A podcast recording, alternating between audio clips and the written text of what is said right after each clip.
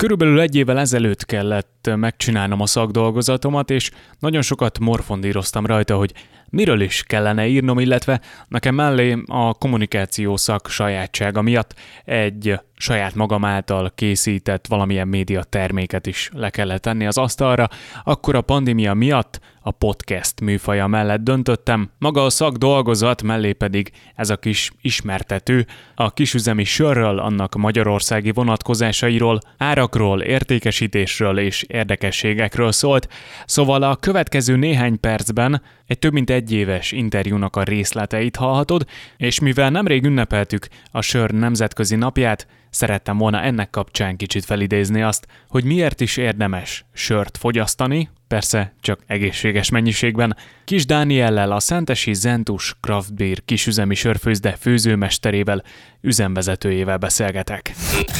Next FM. Nagyon menő volt egy darabig mindenre ráhúzni azt, hogy kézműves. Ez talán kicsit jobban eladhatóvá tette a termékeket, és valahogy az emberekben is az maradt meg a kisüzemi sörökkel kapcsolatban, hogy kézműves sörök.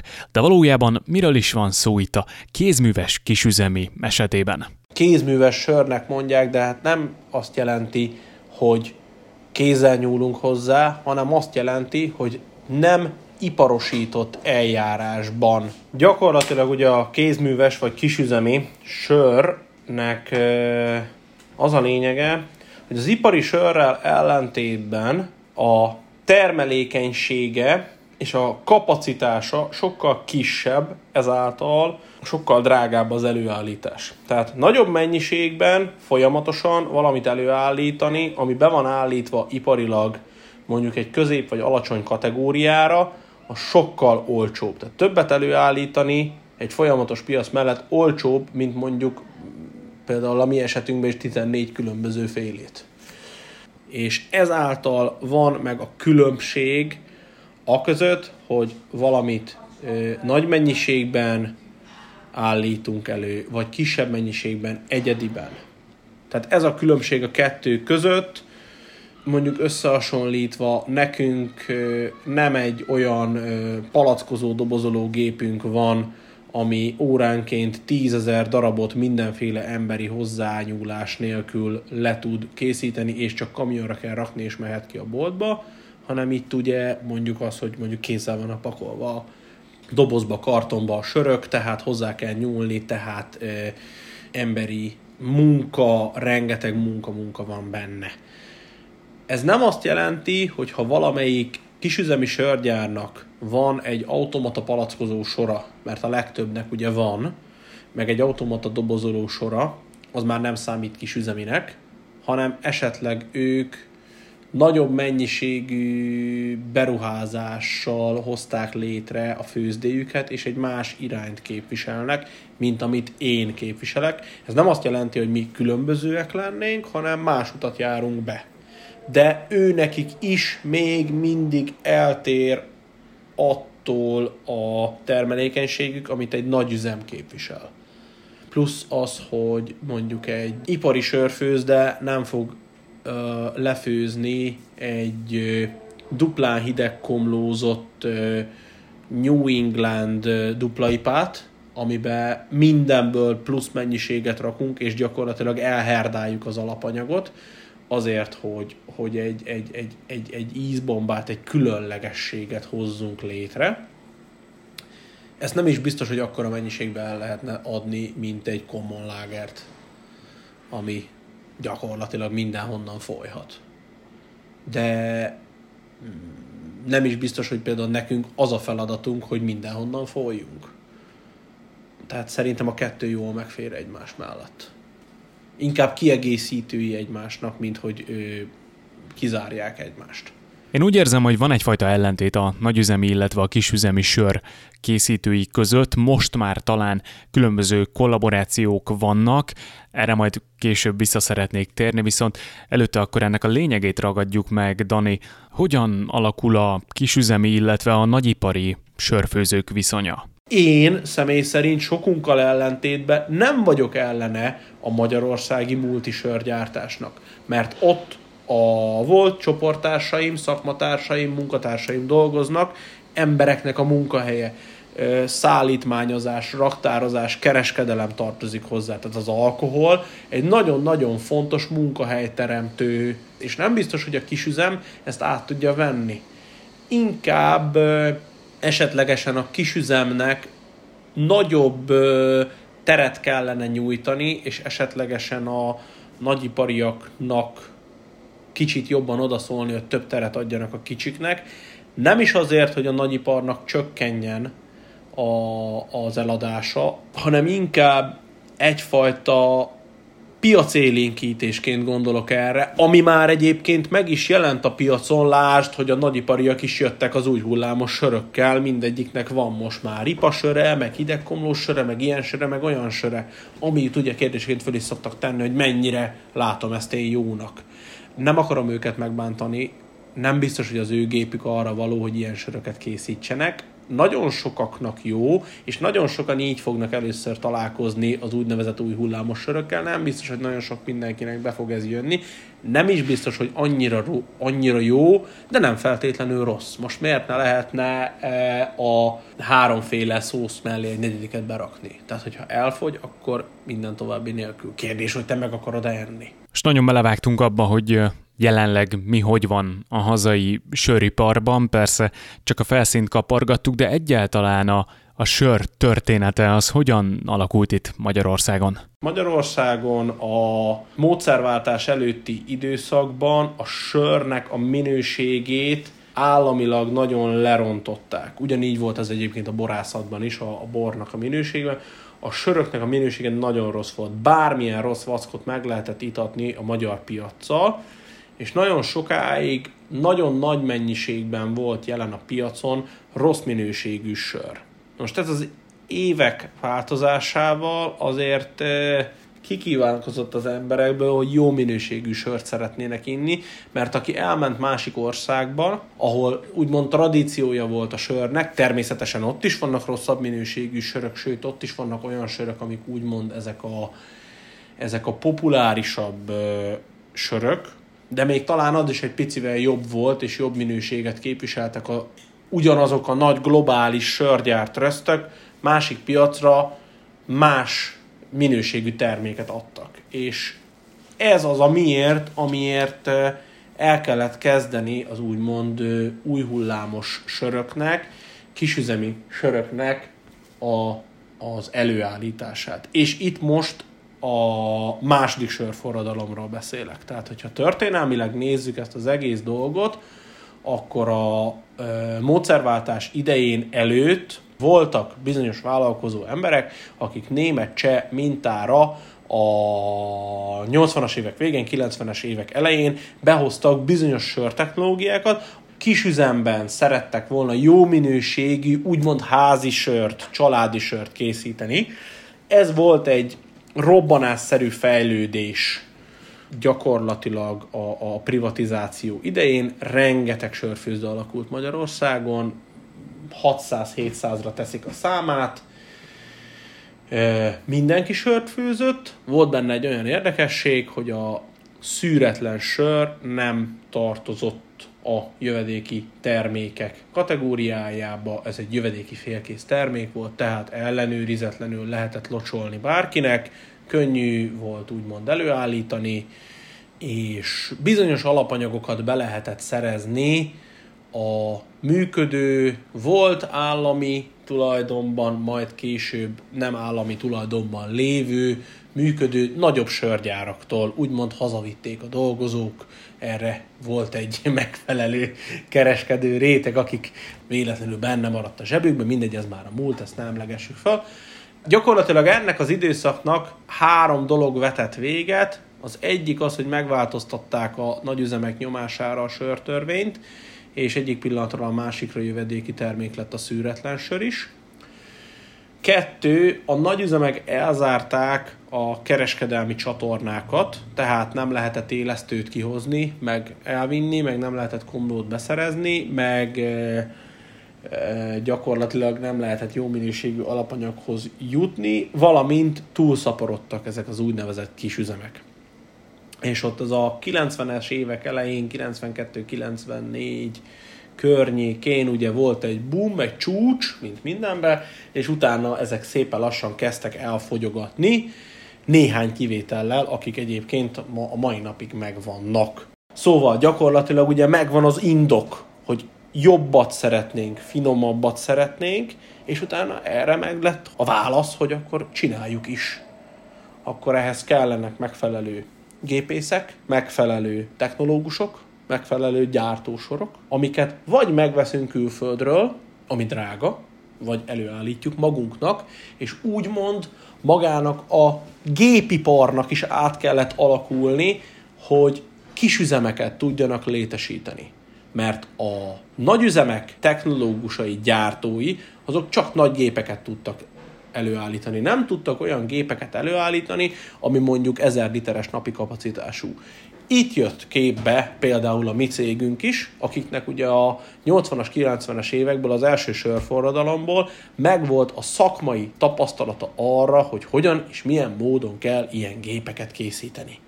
És mi már 2010 előtt szállítottunk Európába és Ázsiába ezzel a céggel sörfőző gépeket. Majd 2010 után kiderült, hogy idáig is eljutott a hang, hogy valami történik, és mi ekkor kezdtünk el lépéseket tenni, hogy na, akkor legyen egy üzem.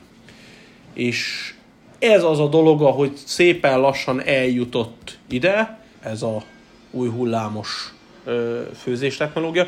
Rengeteg jó szakember volt Magyarországon, és rengeteg olyan szakember volt, aki nyugatról jött vissza, esetleg kisebb sörfőző üzemben dolgozott, és megvolt rá az igénye, hogy ezeket az új típusú söröket kipróbálja és megfőzze, és ennek ugye megvannak az első fecskéi, ugye ismerjük ezeket a söröket, most nem akarom felsorolgatni őket, de ezeknek nagy része ugye mind úgymond gerilla főzetként, bérfőzetként jelent meg.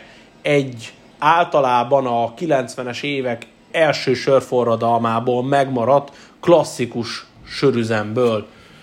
Békés Szent András Fót, ugye ismerjük ezeket a helyeket, és akkor utána ugye ott a 2010 2, 3, 4, 5 környékén ugye elkezdtek ezek az újabb sörfőzdék megalakulni, felépülni, különböző technológiákat használva létesültek. Ebbe az időszakban létesültünk ugye mi is. Ha már ezt szóba hoztad, akkor mi a ti történetetek? A Zentus sörfőzde gyakorlatilag a Szentesi M Qualita Kft-nek egy részlege, a Szentesi M Qualita Kft.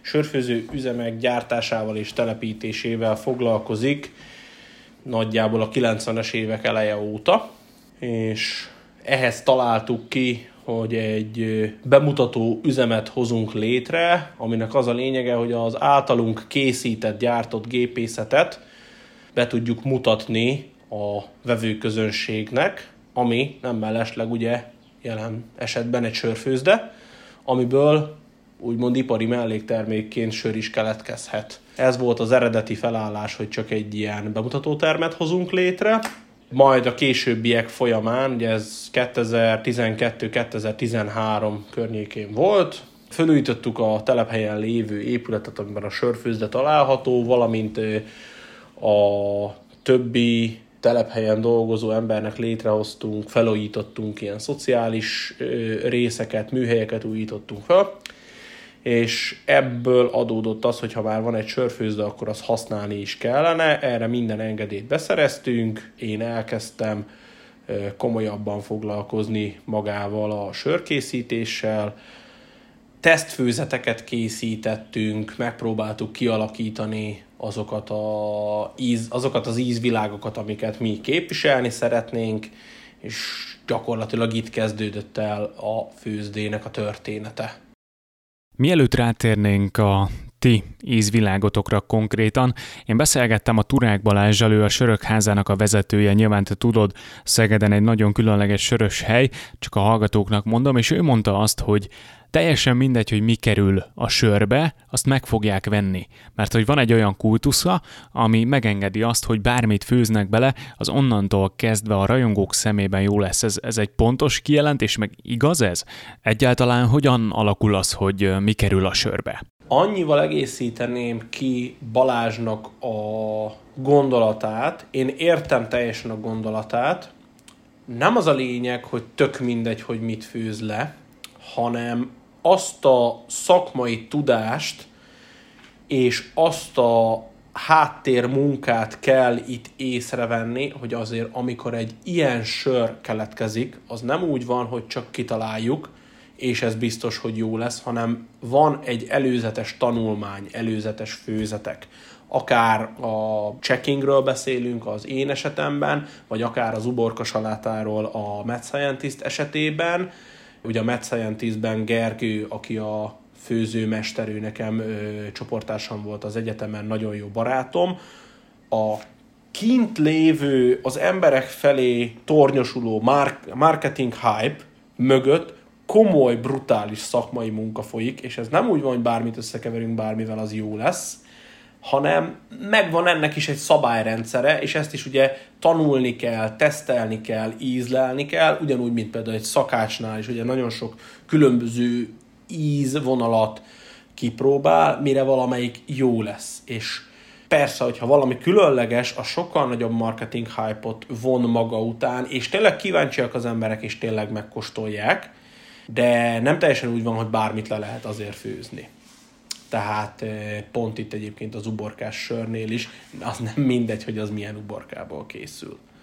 Tehát eh, az pont, pont egy nagyon nehéz kategória, de egyébként tényleg így van, hogy megkóstolják a különlegesebb söröket is. Tudsz esetleg példát mondani arra, hogy mi az, ami a sörbe kerül, amitől ilyen különleges ízbomba lehet belőle? Itt nem ö, ízfokozóra, meg ilyesmikre kell gondolni, hanem ugye természetes alapanyagokra, mint például a legutolsó tormás céklás sörünk, ahol céklával színeztünk, tormával ízesítettünk, és egy, ö, egy ö, grizett alapanyag, egy grizett alapú sört turbóztunk föl ilyen módszerrel, amiben nagy mennyiségű bors került, háromféle bors traktunk bele, zöld, rózsabors és ö, fekete bors. Ez kimondottan ilyen kockázatos volt, gyakorlatilag nem is gondoltuk volna, hogy ez el fog fogyni, csak szerettünk volna egy ilyet főzni. Megfőztük, megcsináltunk hozzá mindent. Ehhez természetesen megvannak a megfelelő őrült partnereink, akikkel ezeket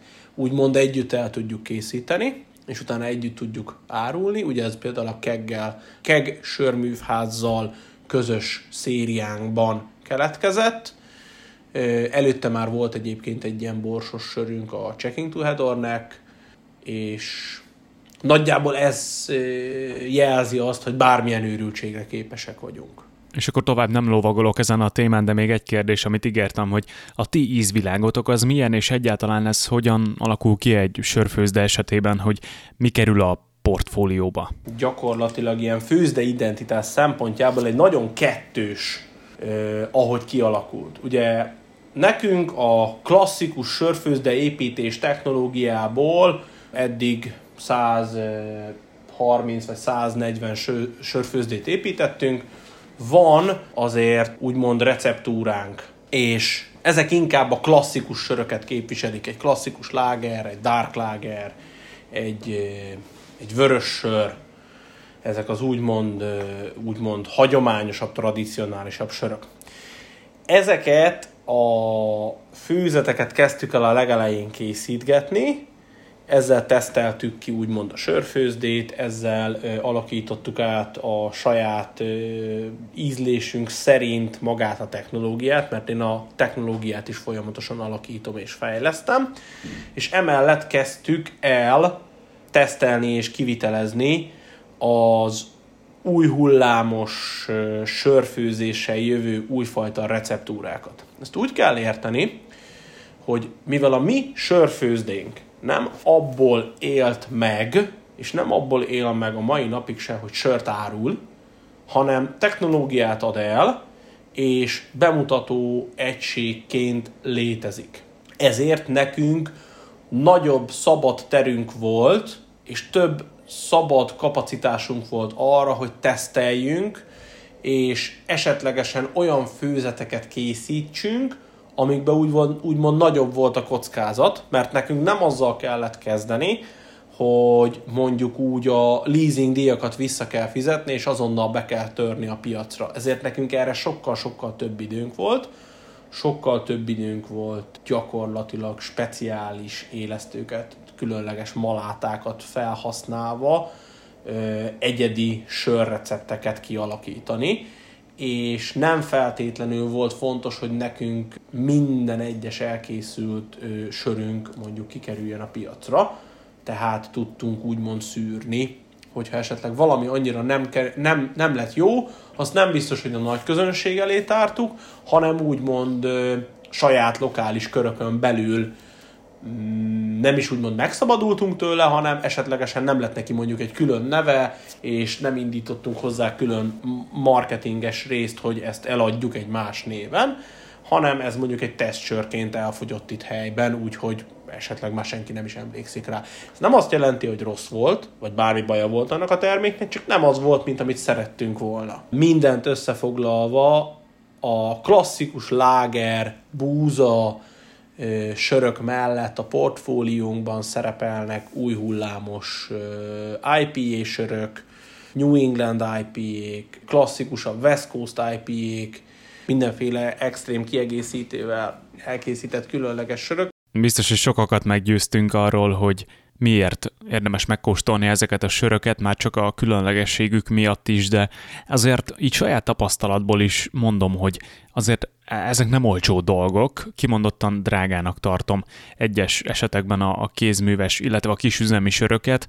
Ez változhat valaha, vagy nem is így teszem fel a kérdést, hanem miért van ez, hogy ennyivel drágább? És tényleg drága-e? Drága is egyébként, de ez nem feltétlen jelenti azt, hogy azért drága, mert ö, olyan borzasztó nagy haszon van rajta. Drága az alapanyag, drága a technológia, és drága az emberi erőforrás, ami dolgozik benne. Tehát ö, az a lényege, hogy egy különlegesnek, egy egyedinek mindig ára van. Egy minőségi alapanyagnak egy drágább alapanyagnak mindig ára van. Tehát azt tudom mondani, hogy mondjuk egy ipari sörben használt komlónak a kiló ára és a mi általunk használt komló, amit mi kisebb mennyiségben tudunk felvásárolni, akár 10-20-szoros különbség is lehet közte. Ugyanez igaz mondjuk a malátára. Tehát még én mondjuk zsákba veszem, és ez egy úgymond prémium válogatott minőségű alapanyag, addig mondjuk a nagyüzemek ezt tartályos kamionnal, óriási ilyen silókban tárolva, nagy mennyiségben vásárolják föl, és vannak olyan előállítók, hogy csak is kifejezetten sörgyárnak állítják elő, az a dolguk, hogy ezt előállítsák, tehát sokkal kisebb előállítási áron tudják ezt elleteni. Természetesen ennek úgymond a minősége is alacsonyabb. Nem azt mondom, hogy silány, csak egy más minőségről beszélünk mondjuk az ipari sörök számára is elérhető lenne mondjuk egy speciálisabb komló, meg nagyon sokszor bele is rakják, de ez egyébként ő nekik se annyira a megéri kategória, inkább a új hullámra való válaszképpen egy ilyen marketing stratégiai lépés. Nagyon sokan például csak azt szeretik. Nekem is van nagyon sok olyan ügyfelem, hogy azt mondja, hogy ez nem jó, mert egyszerűen ő nem szereti a szűretlen söröket. Itt persze erre jöhet az, hogy a kisüzemit is meg lehet szűrni. Mi is használhatnánk szűrőberendezés, sokan használnak is közülünk. Az én márkám nem ezt képviseli, mert szerintem az nagy, nagyban rongálja a, a, az ízérzetet, meg a, a, a gyakorlatilag azt, amit én szeretnék, hogy benne maradjon a sörbe. Nem biztos, hogy ő az én vevőm. Nem kell mindenkinek eladni ezt a sört, és nem kell mindenkinek megvennie. Nem is biztos, hogy mindenki meg tudja venni. És visszatérve az eredeti kérdésre, hogy, hogy a kisüzemi sör drága-e, és hogy drága, nem, szerintem az ipari sör olcsó. És ha megvizsgálnánk azt, és vannak is erre kimutatások és, és, és, és tanulmányok, hogy mennyit emelkedett a sör ára az elmúlt 20 évben. Szinte semmit holott mindennek fölfele ment az ára, holott infláció volt, holott minden egyéb ilyen gazdasági körülményemben nem akarok belemenni, meg nem vádaskodni akarok, de a sör ára az mindig alacsony. nálunk. Nem biztos, hogy nyugaton ez így van. Tehát, hogyha öt évvel ezelőtt kimentél Londonba, akkor ott már öt évvel ezelőtt is, meg tíz évvel ezelőtt is 10 font volt egy sör egy olyan helyen. Nálunk olcsó. Mert muszáj az embereknek egy olcsó valamit adni, mert hozzá voltak szokva, hogy létezik ez a dolog.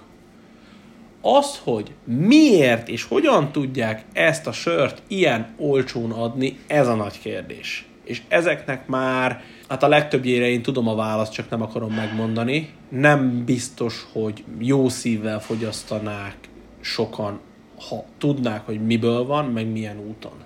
És miért olyan olcsó.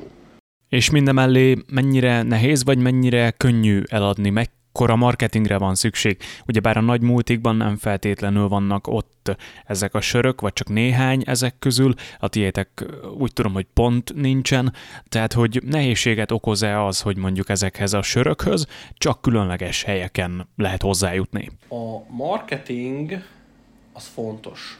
Én külön választanám a két dolgot, hogy bent vagyunk-e nagy multikba eladás szempontjából, azt én inkább a saleshez sorolnám, a marketing pedig inkább az, hogy hogyan és milyen módon, milyen arculattal, eh, milyen csatornákon keresztül jelenünk meg az emberek, a fogyasztó közösségünk felé. Ezt is kétfelé osztanám. Eh, van egy helyi közönségünk itt Szentesen és a környező településeken, akik inkább a, a klasszikus helyi kisüzemi termékként kézműves termékként veszik meg a termékünket, és szeretik, mert lokálpatrióták, mert tudják, hogy jót kapnak. Ez nagyjából a házilag érlelt gyümölcs és házilag előállított zöldség kategóriája miatt van úgymond egy marketing előnyünk, és ezután mondanék egy teljesen más halmazt, ugye a mondjuk a budapesti vagy megyeszékhelyi felvásárló közönséget, akik már magát a márkát, magát a különlegességet keresik, szeretik, tisztelik, várják, és tudják, hogy minőségre számíthatnak.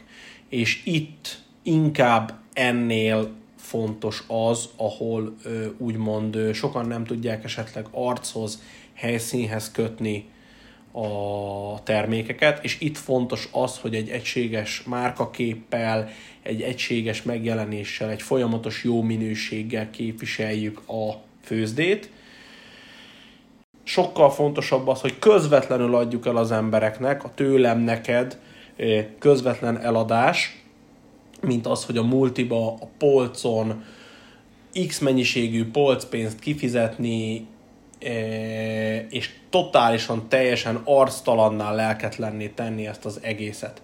Ugyanis a multiba, ahhoz, hogy a polcon tárolhatóság megnőjön, ahhoz egy teljesen másfajta, úgymond iparibb, eliparosodott terméket kell készítenünk. Erre tudnám felhozni a paradicsom esetét. Ha megnézel egy kerti paradicsomot, amit kiskertben valaki megtermel, ha még egyáltalán lehet olyan paradicsommagot kapni, ezt nem bírod kirakni a multiba a polcra, mert megsérül, összetörik, szétfolyik, két-három nap alatt megrohad. Az arra való, hogy te kicsibe megtermeled, elviszed a helyszínen, és ott elfogyasztják. Nem bírja ki a kamionozást, nem bírja ki a raktározást, nem bírja ki a hűtőzést. Erre megvannak a speciális fajta paradicsomok, amiket termelnek. És ugyanígy van a söröknél is. Az én söröm nem fogja azt kibírni, hogy a, raklapot kint hagyják egy fél napra a raktár előtt. És ott süsse a nap. Van olyan sör, amelyik kibírja. Kérdés, hogy ö, nem élelmiszeripari értelemben, hanem belső filozófikus értelemben ezeket a termékeket hívhatjuk-e még sörnek. Nem azt mondom, hogy mm, nem megbántani akarom ezzel a konkurens nagyobb cégeket, de van nagyon sok olyan eszköz, amihez ők nyúlnak, ezáltal mondjuk csökkenteni tudják a, te, a, a bekerülési költséget, növelni tudják a termelékenységet, amit én nem biztos, hogy jó szívvel használnék. Viszont mivel ő nekik nagyobb mennyiséget kell eladni, Ezért nagyobb mennyiségű pénzt kell befektetni a marketingbe. Én viszont nem akarom ezt az utat járni, inkább kisebb mennyiséget termelek, amire oda tudok figyelni, és akkor egy saját személyes marketinggel megspékelve tudok egy olyan közönséget ellátni, aki nem biztos, hogy az egész ország. Egyébként ez nem egy, nem egy egyedüli, nem én találtam ki ezt a gondolatot, hanem ezek gyakorlatilag az úgynevezett lokális sörfőzdék elmélete, ami Németországba, Csehországba és a, a nagyobb sörfogyasztó országokban ez egy létező dolog. Tehát, hogy nem feltétlenül az a lényege annak, hogy egy ö, X nem mondom ki ö, multinak a polcán a hétvégi újságban benne legyek, és láda számra elvigyék a készletet.